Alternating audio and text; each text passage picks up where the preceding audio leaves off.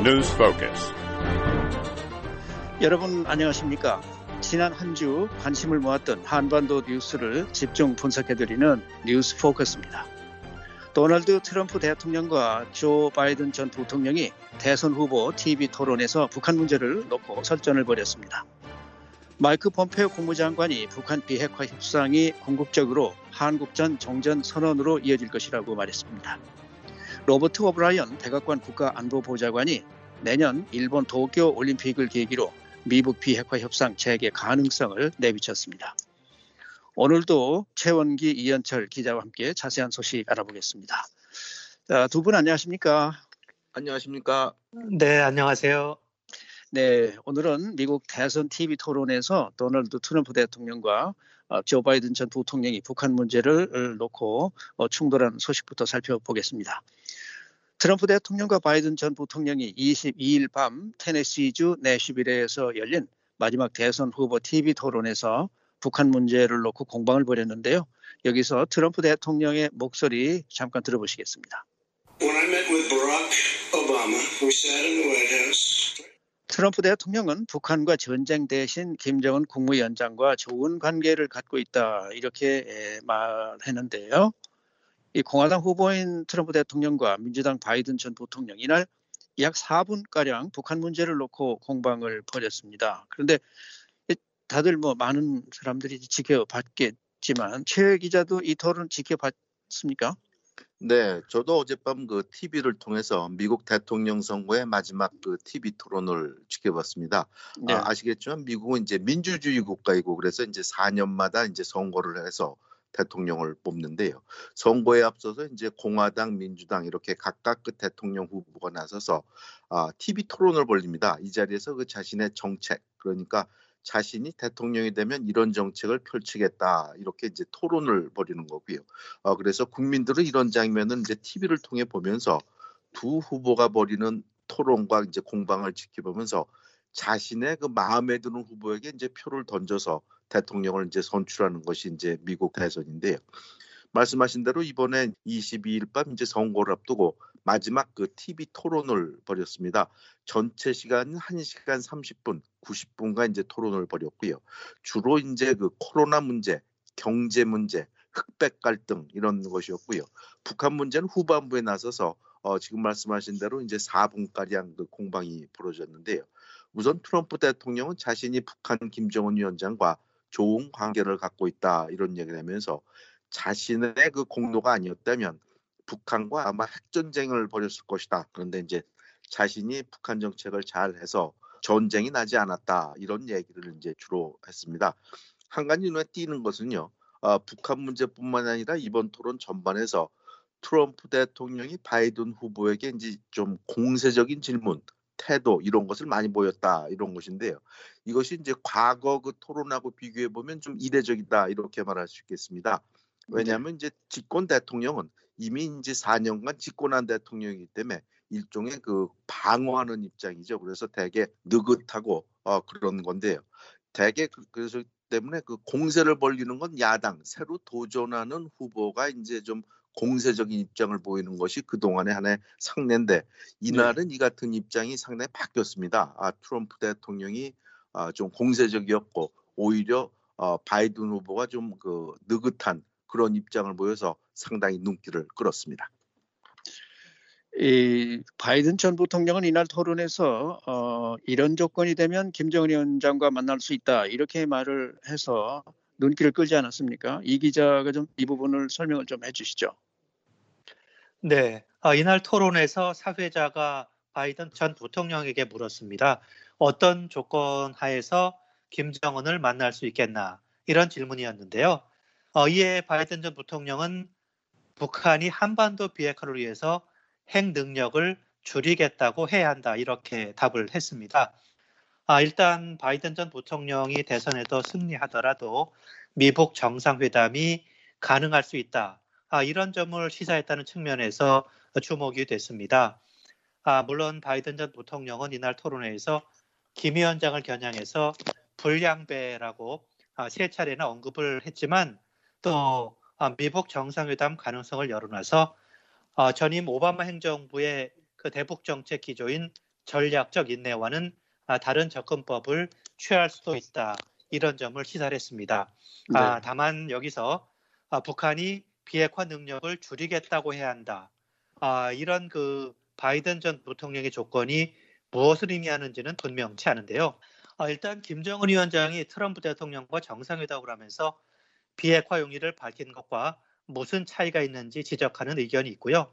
아, 또 다른 쪽에서는 아, 트럼프 대통령이 김정은 위원장으로부터 구체적인 비핵화 약속을 받지 않은 채 정상회담을 임한 것을 비판하는 것으로 보는 시각도 있습니다. 아, 그러니까 바이든 전 부통령은 자신이 집권하면 김정은 위원장으로부터 구체적으로 정확한 비핵화 약속을 받아낸 뒤에 그 뒤에 정상회담을 할 수 있다. 이렇게 말한 것으로 풀이할 수 있다. 이렇게 보는 시각이 또 한쪽에서 나오고 있습니다. 네. 북한 김정은 위원장에 대한 트럼프 대통령과 바이든 전 부통령의 시각, 인식이 상당히 다르다고 봐야겠죠? 그렇게 보입니다. 상당히 다른 것 같습니다. 트럼프 대통령은 아까 들으신 대로 본인이 가장 그 북한 문제 관련해서 내세우는 것이 김정은 위원장과의 친분, 좋은 관계입니다. 그래서 어, 지난 2년간 김정은 위원장과 뭐 20차례나 그 어, 친서를 주고받았고요. 또 정상회담, 판문점 회동을 통해서 아, 개인적인 어떤 그 아, 친분이 상당히 있다 이렇게 이제 말할 수 있고요. 반면 바이든 후보는 김정은 위원장을 아, 좀 부정적으로 본다 이렇게 얘기할 수 있겠습니다. 아, 이날 토론회에서도 아, 김정은 위원장을 그 폭력배라고 부르면서 미북 정상회담을 했지만 북한 정권의 그 정당성을 부여하기만 하고 아, ICBM 대륙간 탄도미사일 이런 것은 막지 못했다 이런 비판을 했고요. 전에도 바이든 후보가 그 북한 김정은 위원장에 대해서 아, 독재자다, 불량배다 이런 표현을 해서 역시 그 트럼프 대통령하고 조 바이든 전 부통령이 아, 김정은 위원장의 그 개인적인 문제에 대해서 상당히 다른 시각을 갖고 있다 이렇게 봐야 될 것 같습니다. 네. 자, 이제 일주일 되면 11월 3일 미국 대통령 선거인데요. 어, 미북 관계가 이 선거 결과에 따라서 어차피 뭐 많이 달라지지 않겠습니까? 크게 달라질 것으로 봐야 될 것 같습니다. 이제 두 가지 경우가 있는데요. 트럼프 대통령이 이제 재선이 되면은 기존의 정책, 그러니까 개인적인 친분 관계, 또 제재 이런 걸 통해서 새로운 마마 미북 정상회담 이런 걸 갖고 해서 핵협상이 재개되고 이런 걸 통해서 평화협정 쪽으로 가지 않겠냐 이런 이제 전망이 많고요. 반면에 이제 바이든 후보가 당선될 경우인데요. 이런 경우에는 일단 그 개인적인 그 친분 관계가 사라집니다. 그래서 예. 북한으로서는 아마 처음부터 다시 그 핵협상을 해야 되는 그런 상황이 될지도 모르고요. 또 하나는 이제 바이든 후보 같은 경우는 정상회담 그러니까 양국의 그 최고 지도자가 직접 만나는 이런 형태보다는 어, 영어로 이제 버텀업 그러니까 실무자부터 만나서 천천히 위로 올라오는 그런 아, 회담이나 의사결정을 좋아합니다. 그렇기 때문에 또 시간이 많이 걸리고 또 바이든 후보가 당선이 되면은 이제 정권이 그야말로 바뀌는 거기 때문에요. 아, 정책 재검토도 해야 되고 또 하나 이제 새로 아, 북한 문제를 담당할 그런 인사들도 해야 되는데요. 이것이 이제 한국이나 그 북한하고 달리 상당히 오랜 시간이 걸립니다. 그렇기 때문에 아, 아마 바이든 후보가 되면 북한한테 상당히 힘든 그런 그 상황이 조성되지 않겠나 이렇게 전문가들은 말하고 있습니다. 그런데 만일 트럼프 대통령이 재선에 성공하면 북한이 어떻게 나올지도 궁금합니다. 네, 북한으로서는 트럼프 대통령이 재선에 성공하는 상황이 그렇게 나쁘지 않은 걸로 생각할 것으로 관측이 됩니다. 아, 2018년 이후에 두 차례 정상회담 등을 통해서 협상을 해온 것이 있고 아, 그 토대 위에서 아, 다시 협상을 시작하는 게 북한으로서도 더 좋을 걸로 생각을 할 걸로 보입니다. 아, 바이든 전 부통령이 당선되면 다시 처음부터 아, 다시 시작해야 하는 그런 상황이기 때문에 그것보다는 아, 기존의 그 트럼프 대통령과 맺어왔던 관계, 협상 아, 이런 것들을 다시 하는 것이 더 유리하다 이렇게 판단할 걸로 보입니다. 아, 특히 트럼프 대통령과 김 위원장 두 정상 간의 돈독한 관계도 아, 큰 플러스 요인이 될 것으로 관측이 됩니다. 앞서 트럼프 대통령도 아, 재선에 성공하면 북한과 빨리 협상할 것이다 이렇게 밝힌 바가 있는데요. 아, 그럼에도 불구하고 아, 트럼프 대통령이 재선에 성공해도 아, 북한이 쉽게 협상에 복귀하지 못할 수도 있습니다. 아, 북한의 상당한 비핵화 조치가 우선이다. 아, 이런 트럼프 행정부의 기조가 2기에서도 계속 유지가 된다면 북한도 쉽게 움직이려고 하지 않을 것이기 때문입니다. 아, 트럼프 대통령이 재선에 성공한다면 그 이후 하노이 정상회담의 결렬의 원인 또 그 이후 장기 교착의 원인인 비핵화 조치와 그에 대한 상응 조치 이 문제가 어떻게 풀릴지에 따라서 북한의 앞으로 움직임도 어, 예상할 수 있다. 이렇게 전문가들은 보고 있는데요. 어, 결국 어, 트럼프 대통령이 재선이 된다고 하더라도 그 재선 후에 어, 북한에 대해서 어떤 접근법 어, 이걸 취할지에 따라서 북한의 그 대응이나 반응도 달라질 수 있다. 아, 이렇게 전문가들은 보고 있습니다. 네. 반대로 민주당의 조 바이든 후보가 승리하면 북한은 조용히 있을지 아니면 어떤 또 새로운 행동을 또 보일지 그 부분도 좀 궁금하네요. 네, 장기적인 전망은 뭐 지금으로는 할 수가 없는 거고요. 당장 예. 이제 아, 그 대선 이후에 한 몇 달간의 이제 전망을 해보, 해보면요. 만일 그 민주당 조 바이든 후보가 승리하게 되면은 아, 북한으로서는 두 가지 선택지가 있습니다. 하나는 일단 이제 관망세를 취하는 거죠. 어, 그러니까 예. 트럼프 대통령이 아니라 바이든 후보가 당선이 되면은 상황이 어떻게 되는지, 아, 미국의 새로 행정부의 대 북한 정책이 어떻게 될지, 인사가 누가 될지 이렇게 이제 그 이런 것을 지켜보면서 상황을 보는 건데요. 문제는 이것이 상당히 시간이 오래 걸립니다. 또 이제 이렇게 되면은 정책이 굳어, 진 다음에 뭐 북한이 움직이는 거기 때문에요. 예. 이것이 그렇게 그 좋지 않다 이렇게 전문가들은 말하는 사람도 있고요. 또 하나 그 선택지가 있다면은 트럼프 대통령이 설사 선거에 진다고 해 바이든 후보가 이제 당선이 되는 경우죠. 그런 경우에도 예. 트럼프 대통령의 임기가 내년 1월 20일까지입니다. 그러니까 예. 두달 이상 아직 시간이 좀 있는 거죠. 그래서 네. 어, 북한이 또 다른 선택지가 있다면 나머지 한 두 달간의 그 시간을 활용을 해서 어, 한국이 지금 한국 정부가 권하는 대로 종전 선언 등을 통해서 미국과 뭔가를 해놓고 이를 근거로 해서 차기에 그러니까 아, 바이든 행정부가 출범을 하더라도 이 같은 거 미리 해놓은 정책을 이어받게 하는 방안이 있는데 북한이 과연 관망세를 취할지 아니면은 나머지 두세 달을 좀 활용을 해서 할지 이것은 그 북한이 그야말로 이제 정할 문제이기 때문에요. 어떻게 나올지 상당히 주목되는 그런 대목입니다. 네, 그렇습니다. 자, 미국 대선 음, 마지막 TV 토론에서 나온 두 후보들의 북한 관련 발언에 대해서 이야기 나눠봤습니다. 이번에는 마이크 폼페오 미 국무장관이 북한 비핵화 협상이 한국전 종전선언으로 이어질 것임을 시사했다는 소식 살펴보겠습니다. 폼페오 장관은 음, 지난 21일 국무부에서 열린 기자회견에서 이런 입장을 밝혔는데요. 여기서 폼페오 장관의 언급 들어보시죠.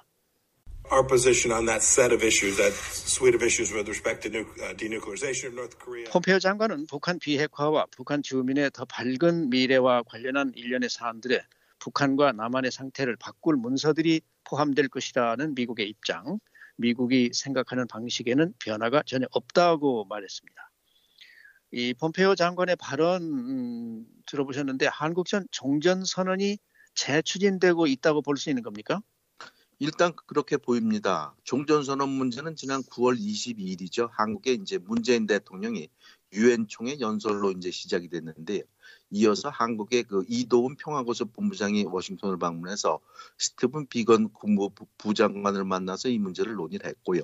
어, 그렇게 됐는데 어, 아시겠지만 그 10월 2일이죠. 그 도널드 트럼프 대통령이 그 코로나 확진 판정을 받는 바람에 아, 폼페오 국무장관의 그 서울 방문이 그 취소됐습니다. 그래서 어, 분위기가 좀 가라앉고 이대로 끝나는 것이 아니냐 이런 관측이 많았는데요. 예. 이번에 다시 그 마이크 폼페오 국무장관이 이 문제를 거론함으로써 다시 좀 수면 밑으로 가라앉았다가 좀 수면 위로 다시 부상하는 그런 분위기입니다. 그런데 한국이 생각하는 정전선언과 미국이 생각하는 정전선언의 맥락과 성격이 좀 다른 건 아닌가요? 네, 일단 미국과 한국 모두 원칙적으로는 종전선언이 필요하다는 점에는 동의를 하고 있습니다. 예. 하지만 그 종전선언과 비핵화 순서를 놓고 양국 간의 확연한 시각차가 드러나고 있는 건데요. 어, 잘 아시다시피 종전선언이란 아, 전쟁을 종료시켜서 아, 상호 적대적 관계를 해소시키는 아, 교전 당사국들의 아, 정치적 선언입니다.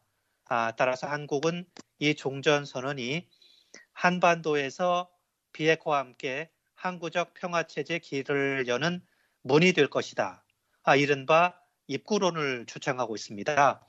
예. 한국전쟁 정전협정 이후에 지속되고 있는 한반도 휴전 상태를 평화체제로 전환시키기 위해서 일단 아, 종전선언을 통해서 문을 열어놓고 아, 그 후에 아, 북한의 비핵화 이런 문제를 논의해서 최종적으로 평화협정을 체결하자 이런 방안을 제시하고 있는 거고요.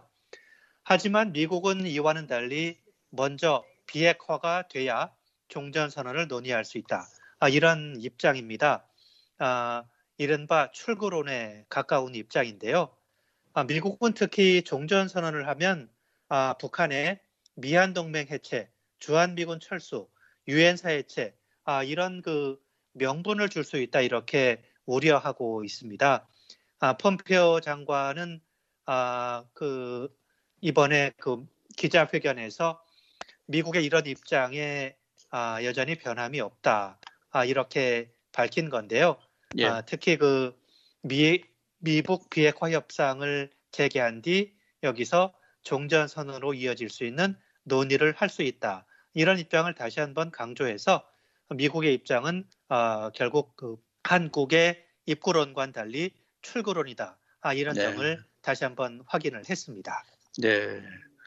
종전선언을 비롯한 미북 대화 재개 가능성은 지난 14일 서훈 청와대 국가안보실장의 워싱턴 방문과 관련이 있는 걸까요?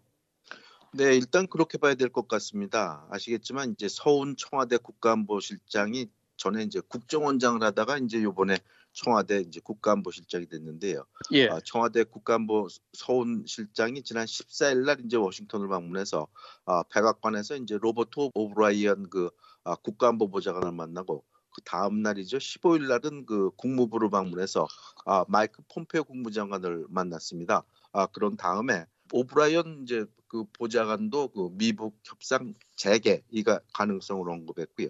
지금 들으신 대로 그 마이크 폼페오 국무장관도 어, 종전선언 문제를 이제 다시 기자회견에서 얘기를 했기 때문에요.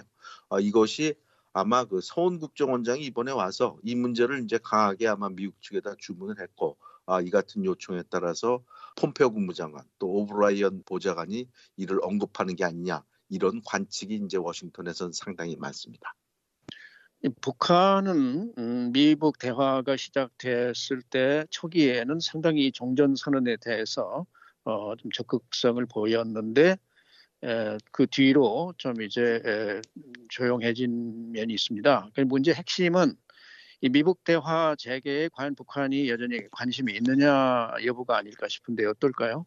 네, 말씀하신 대로 그 종전 선언을 보면 아, 2018년이죠. 싱가포르 미북 정상회담을 전후해서 북한도 종전 선언에 큰 관심을 보였습니다. 하지만 그 후에 논의가 지지부진해지자 북한의 관심도 크게 떨어졌는데요. 아, 특히 미국이 아, 비핵화가 먼저고 그 뒤에 종전 선언을 할 수 있다 이렇게 주장을 하는 것에 대해서 북한은 아, 반발하고 있습니다. 언제든 휴지 조각으로 변할 수 있는 종전 선언을 위해서 미리 양보할 수는 없다. 아, 이런 입장을 강조를 했습니다. 결국 미국 간에도 비핵화와 종전 선언의 순서, 어, 선후 관계를 놓고 아, 첨예하게 맞서는 그런 모습인데요. 아, 따라서 종전 선언을 계기로 미북 대화를 재개하는 것도 쉽지 않은 그런 상황입니다. 게다가 북한은 지금 미국과의 대화 재개보다는 상황을 관망하는 데 주력하고 있습니다. 네. 무엇보다도 그 미국 대선이라는 중대한 변수가 있기 때문인데요. 대선에서 트럼프 대통령이 승리하느냐 아니면 바이든 전 부통령이 승리하느냐에 따라서 북한의 계산법도 크게 달라질 수밖에 없기 때문입니다. 그동안 북한은 미국과의 대화 재개 조건으로 제재 해제를 요구해 왔습니다. 아, 자신의 단계적인 비핵화 조치에 맞춰서 미국이 거기에 상응하는 제재를 해제해야 한다. 이런 입장인데요. 하지만 미국은 북한의 확실한 비핵화 조치가 선행돼야 한다는 입장을 고수하면서 협상이 현재 장기간의 교착 상태에 빠져 있는 그런 상황이고요. 이번 대선을 통해서 아, 이런 미국의 입장에 변화가 있을지, 아, 미국이 어떤 방향으로 갈지 정해지면 그때 북한도 대화 재개냐 아니면 또 다른 조치냐 아, 이런 쪽으로 입장을 정할 걸로 그렇게 관측이 되고 있습니다. 네. 그런데 전문가들은 이 종전선언 문제를 어떻게 보고 있을까요? 네, 전문가들마다 또 시각이 이제 다 틀립니다. 종전선언을 이제 중시하는 사람도 있고요. 또 종전선언이 별게 아니다 그런 사람도 있고요. 제가 또 얼마 전에 그 전문가들하고 얘기해 보면은 어, 종전선언은 이미 됐다. 아, 이미 끝났다. 아, 뭐 예. 뭐 이렇게 말하는 사람도 있습니다. 휴전이 벌써 아, 70년까지 진행됐으니까 종전선언을 굳이 할 필요가 있느냐? 뭐 이런 그 주장도 있는데요. 하나 이제 눈길을 끄는 것은 서원 국가안보실장이 아, 워싱턴에 이번에 이제 방문했다고 제가 말씀을 드렸는데요. 바로 예. 이제 기자가 그걸 물어봤습니다. 미국과 한국이 이것 종전 선언에 대해서 어, 입장이 다른 게 아니냐 이렇게 물어봤더니 서원 국가안보실장이 아, 그게 아니고 아, 비핵화와 종전 선언은 따로 가는 것이 아니다 이런 얘기를 했습니다. 그러니까 그것이 먼저 하든 뒤로 가든 어쨌든 비핵화와 아, 이 같은 종전 선언이 같이 가야지 이것만 종전 선언이 덜렁대고 뭐 비핵화가 안 되고 그러는 것은 의미가 없는 것이기 때문에 그렇게 보지 않는다 이런 말을 해서 눈길을 끌었습니다. 네. 한편 폼페오 국무장관은 최근 한국 강경화 외교장관과 전화 통화를 갖고 강 장관을 워싱턴으로 초청했는데요. 이 종전 선언 문제가 여기서 논의될 가능성이 있습니까? 네, 일단 그럴 공산이 크다고 봐야 할 것 같습니다. 문재인 대통령이 지난달 유엔 총회 연설에서 한반도 종전 선언을 고리로 북한을 대화의 장에 다시 끌어내겠다 이런 의지를 밝혔고요. 어, 한국 정부는 최근에 이런 그 종전 선언에 강력한 드라이브를 걸고 있습니다. 아, 특히 미국을 상대로 아, 설득하는데 큰 공을 들이고 있다 이렇게 보이는데요. 문 대통령 유엔 총회 전설 직전에 김현종 청와대 국가안보실 2차장이 워싱턴을 방문해서 미국 정부 고위 당국자들을 만났고요. 여기서 아, 문 대통령 연설 내용을 미리 설명하고 아, 종전 선언에 대해서 미국의 협조를 당부했을 것이다. 이런 분석이 나왔습니다. 또 최근에는 아, 최 기자가 말씀하신 대로 서훈 청와대 국가안보실장이 워싱턴을 방문해서 오브라이언 백악관 보좌관, 펌페오 국무장관을 만났고요. 이 자리에서도 종전선언 문제가 주요 의제 가운데 하나였을 걸로 관측이 됩니다. 아, 이런 상황에서 강 장관이 워싱턴을 방문하면 아, 폼페오 장관을 만나서 역시 종전선언 문제를 제기할 걸로 보이는데요. 어, 한국 정부의 이런 일련의 종전선언 드라이브에 비핵화가 우선이다. 종전선언은 그 후다. 이렇게 보고 있는 트럼프 행정의 입장에 변화가 있을지 아, 주목이 되는 그런 대목입니다. 네. 이번에는 로버트 오브라이언 백악관 국가안보보좌관이 미북 비핵화 협상 재개 가능성을 언급한 소식 살펴보겠습니다. 오브라이언 보좌관은 16일 워싱턴의 민간단체인 아스펜 연구소가 주최한 화상 대담에서 이런 입장을 밝혔는데요. 여기서 오브라이언 보좌관의 언급 잠깐 들어보겠습니다. Season uh. 어, 오브라이언 보좌관은 올림픽 전이나 도중 혹은 이후로 당사자들이 모여 북한 주민들의 번영과 더 나은 경제적 시기를 이끌고 약간의 무기 감축과 비핵화를 향한 어느 정도의 초기 조치들을 이끄는 협상을 시즌이 있을지도 모른다 이렇게 말을 하고 있습니다. 아, 지금 이 오브라이언 국가안보 보좌관의 말 들어봤는데요. 이것은 내년 7월 도쿄 올림픽을 앞두고 어, 미국 협상을 갖자 이런 제안 같은 것인가요? 네, 미북 협상을 뭐 제안했다기보다는 그 내년 7월에 지금 도쿄 올림픽이 열린다고 그러는데요. 이때 그 도쿄 올림픽이 그 협상의 계기가 되지 않겠냐 이런 뜻으로 이제 설명을 그 한 것으로 보입니다. 아, 네. 아, 눈길을 끄는 것은 지금 그 들으신 대로 오브라인 보좌관이 이제 얘기한 것이 그 약간의 무기 감축, 아, 북한 주민들의 그 경제적 번영, 또 비핵화를 위한 초기 조치 이런 것을 이제 좀 얘기를 했는데요.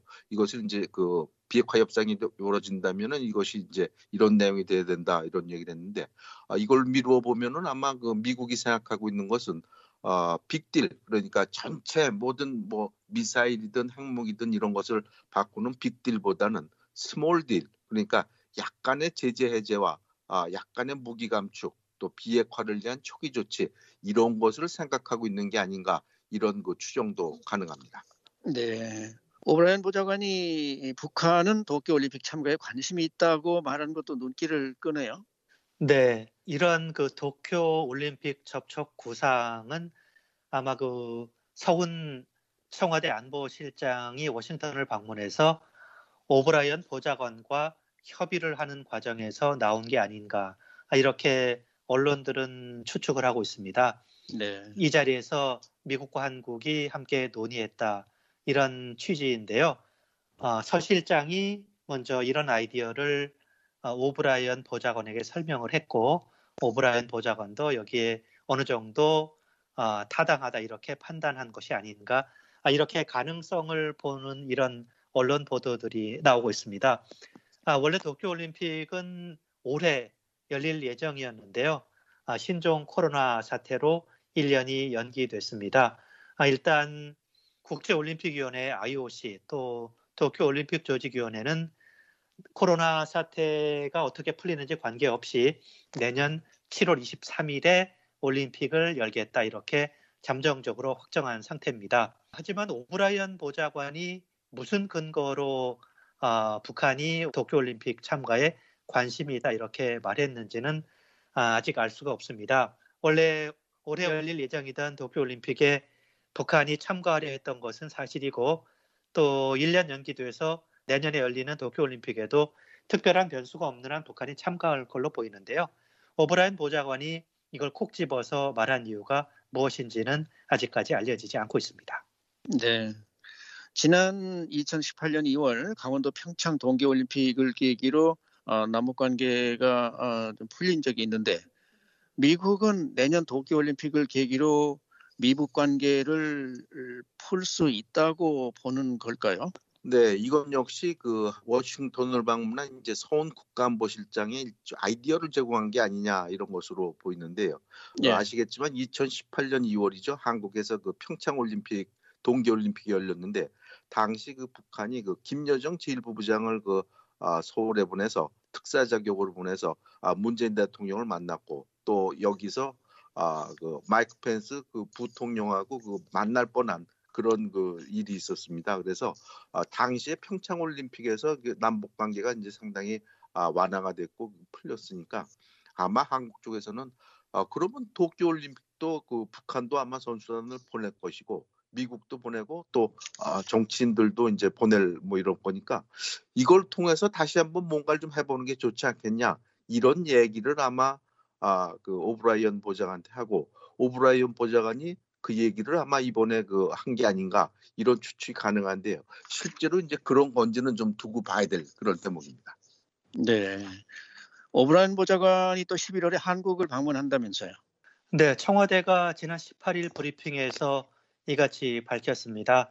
아, 서 실장과 오브라이언 보좌관이 다음 달에 다시 만난다. 이런 발표였는데요. 아, 최근에 워싱턴을 방문했던 서훈 실장이 오브라이언 보좌관에게 방한을 요청했고 오브라이언 보좌관이 11월에 방한하겠다 이런 입장을 서 실장에게 밝혔다는 것이 청와대 측의 설명입니다. 아, 미국 대선이 11월 3일에 열린다는 점, 또 트럼프 대통령이 열세로 지금 점쳐지는 점 이런 점들을 종합적으로 감안하면 아, 청와대가 오버라이언 보좌관의 11월 방안을 못 박은 것은 상당히 이례적이다 이런 평가도 나오는데요. 그럼에도 불구하고 청와대가 일정을 공개한 건 아마도 그 미한 동맹 관리 차원에서 이번 그 오브라이언 보좌관의 11월 방안을 공개했다. 아, 이런 데 무게가 실리고 있습니다. 전자권 문제, 또 방위비 분담금 문제, 주한미군 문제, 아, 중국 압박에 대한 한국의 동참 문제, 아, 이런 여러 가지 문제에서 양국 간에 아, 크고 작은 이견이 나타나는 것으로 보이는 이런 상황에서 청와대가 상황 관리에 나선 것 아니냐 아, 이런 분석인데요. 서 실장이 미국에 급파된 것도 아, 이런 문제에 대한 그 양국 간의 입장을 조율해서 어, 그 틈새를 없애기 위한 것이라는 어, 분석이 무색했었는데요. 예. 이런 차원에서 어, 이번에 그 11월 오버라이언 보좌관의 방안도 청와대가 발표했다. 아, 이런 것이 많은 그 전문가들의 관측입니다. 자, 여러 가지 얘기를 했습니다만은 이 모든 것들이 11월 3일 대통령 선거 결과에 따라서 변할 수 있지 않겠습니까? 그렇게 봐야 될 것 같습니다. 지금 말씀하신 대로 이제 11월 3일 아, 미국에서 이제 그 대통령 대선 결과가 지금 나오는데요. 아, 트럼프 대통령이 되면 기존에 말한 모든 것이 그냥 유지가 될 수 있고 또 오브라이언 그 보좌관의 그 한국 방안도 뭐 예정대로 될 수 있는데요. 만일 바이든 후보가 당선될 경우에는 이제 그야말로 미국의 아, 정치 구도가 크게 바뀌는 것이기 때문에요. 실제로 오브라이언 그 보좌관이 한국에 갈지 어, 미국 간의 이런 논의가 무슨 의미가 있을지 이런 것이 상당히 의문시 되는 거고요. 또 하나 이제 생각해 볼 것은 설사 바이든 후보가 당선이 되더라도 아, 한국 정부는 그 종전선언 문제를 포함한 미북 관계 개선 또 물꼬를 트는 이런 것에 상당히 관심이 많기 때문에 남은 두 달간 그러니까 11월 3일 이후에 12월 아, 1월까지 상황에서도 뭔가를 해볼 수 있다. 그리고 이것이 아, 한반도에 좋다. 이렇게 생각을 하고 있기 때문에요. 이것이 계속 추진될 수도 있기 때문에요. 이것이 상당히 주목되는 그런 대목입니다. 네. 자, 이번에는 주제를 좀 바꿔보겠습니다. 아, 북한이 가상화폐를 이용해서 자금 세탁, 제재 회피 등 다양한 분야에서 불법 행위를 저지르고 있다는 내용 좀 살펴보겠는데요. 아, 미국 법무부 산하 한 위원회가 최근에 보고서를 통해서 이런 내용을 밝혔습니다. 아, 사실 이 가상화폐라고 하는 것에 대해서 좀 이해가 어려운 부분 아닙니까? 이 문제를 좀 설명을 좀 해주시죠. 네, 가상화폐는 저도 뭐 한 번도 제 눈으로 본 적은 없는데 네, 네. 아, 최근에 그 컴퓨터나 인터넷에 쓰이는 일종의 그 특수화폐입니다. 그래서 지폐나 동전은 뭐 저희가 매일 보는 거니까 이제 쉽게 알 수 있는데요. 아, 이것은 그 컴퓨터를 쓰는 사람들이 쓰는 일종의 그 암호화된 돈입니다. 그래서 디지털 화폐, 전자 화폐라고 얘기를 하고요. 요즘 언론에 자주 나오는 것으로 이제 비트코인 이런 것을 일종의 그 가상 화폐다 이렇게 말할 수 있겠습니다. 네. 북한이 가상 화폐를 이용해서 불법 행위를 한 구체적인 사례가 있습니까? 네, 보고서가 밝힌 걸 보면 먼저 랜섬웨어 공격을 들 수가 있습니다. 아, 컴퓨터 시스템이나 내부 데이터에 접근할 수 없도록 막는 공격인데요. 이런 문제를 해결하려면 돈을 지불해야 한다고 요구하는 공격입니다. 예. 아, 그 북한은 그 비용을 비트코인 등 그 가상 화폐로 요구를 했는데요. 어, 가장 대표적인 사례는 2017년에 발생했던 워너크라이 2.0 공격입니다. 이 공격이 시작된 지 하루 만에 전 세계 150여 개국에서 약 23만 대 정도의 컴퓨터가 감염된 걸로 알려졌는데요. 영국의 보건당국 또 미국의 페덱스 같은 기업들이 큰 피해를 본 것으로 알려졌습니다. 북한은 또 가상화폐 거래소와 지갑의 보안 취약점을 이용해서 암호화폐를 절취하고 있다고 보고서는 밝혔습니다. 특히 관련 사례로 미국 법무부와 재무부가 올해 3월과 8월에 공동 적발해서 발표한 북한 당국의 가상화폐를 통한 자금 세탁과 가상화폐 거래소 해킹을 제시했는데요. 어, 특히 그 북한의 통제를 받는 라자르스 그룹의 사이버 행위자들이 2018년 4월에 가상화폐 접근에 사용되는 고객의 개인정보에 대한 불법 접근 등을 통해서 약 2억 5천만 달러 상당의 가상화폐를 절취한 사건, 이 사건을 예로 들었습니다. 네. 시간이 별로 남지 않았는데 이번에는 북한 인권 문제에 대해서 간단히 좀 살펴보고 마감하도록 하겠습니다. 아, 북한 당국이 법적 판결이 나지 않은 미결수를 수사하면서 온갖 인권 침해를 하고 있다 이런 보고서가 휴먼 라이트 워치에서 나왔습니다. 어, 구체적으로 어떤 피해 사례가 있다고 하는지 이 내용을 좀 이 기자가 전해 주시겠습니까? 예, 이번 보고서는 아, 북한의 신문과 구금 시설을 경험한 탈북민 22명, 또 이 시설에서 일했거나 관련 있는 전직 북한 당국자 8명의 인터뷰를 토대로 작성을 했는데요. 아, 구금 시설에서 아, 구타가 빈번하게 이루어지고 있고 특히 여성 수감자들에 대해서는 성폭행도 자행되고 있다. 아, 이런 점들을 그 당사자들의 증언을 통해서 생생하게 전하고 있는데요. 아, 구체적 사례를 보면 2018년에 그 황해남도에서 밀수를 하던 이목경 씨 사례가 있는데 그 구금시설에 끌려가서 상당한 구타를 당했다. 아, 지나가던 간수들이 때리고 발로 찼고 5일 동안 아, 서 있게 하고 잠도 재우지 않았다. 이런 증언이 있었고요. 또 정부 직원으로 일하던 윤영철 씨 사례도 있는데 아, 북한 사법제도의 자의성을 경험했다. 아, 이런 그 증언을 했습니다. 아, 왜 그러느냐고 물어도 대답을 해주지 않고 무조건 그 때리기만 했다. 아, 이런 얘기입니다. 또 구금시설에서 성희롱, 간간이 자행됐다 이런 증언도 있었는데요. 아, 탈북한 50대 여성 김모 씨 얘기를 보면 어, 보이성 신문관들에게 강간을 당했고 또 다른 보안원들이 신문을 하면서 몸을 만지고 옷 속으로 손을 넣었다. 아, 그들의 그게 운명이 달려 있기 때문에 저항도 못했다 이런 증언했는데 보고서는 이런 사람들의 경험이 유해적인 사례가 아니라고 지적을 하면서 북한의 구금 시설에서 이런 그 끔찍한 인권 유린이 계속 자행이 되고 있다 아, 이런 점을 밝히고 있습니다. 네.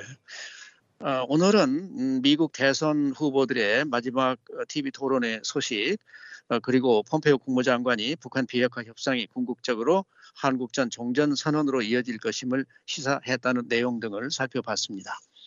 지금까지 최원기 기자, 이현철 기자, 그리고 진행에는 노시창이었습니다. 뉴스 포커스를 마치겠습니다.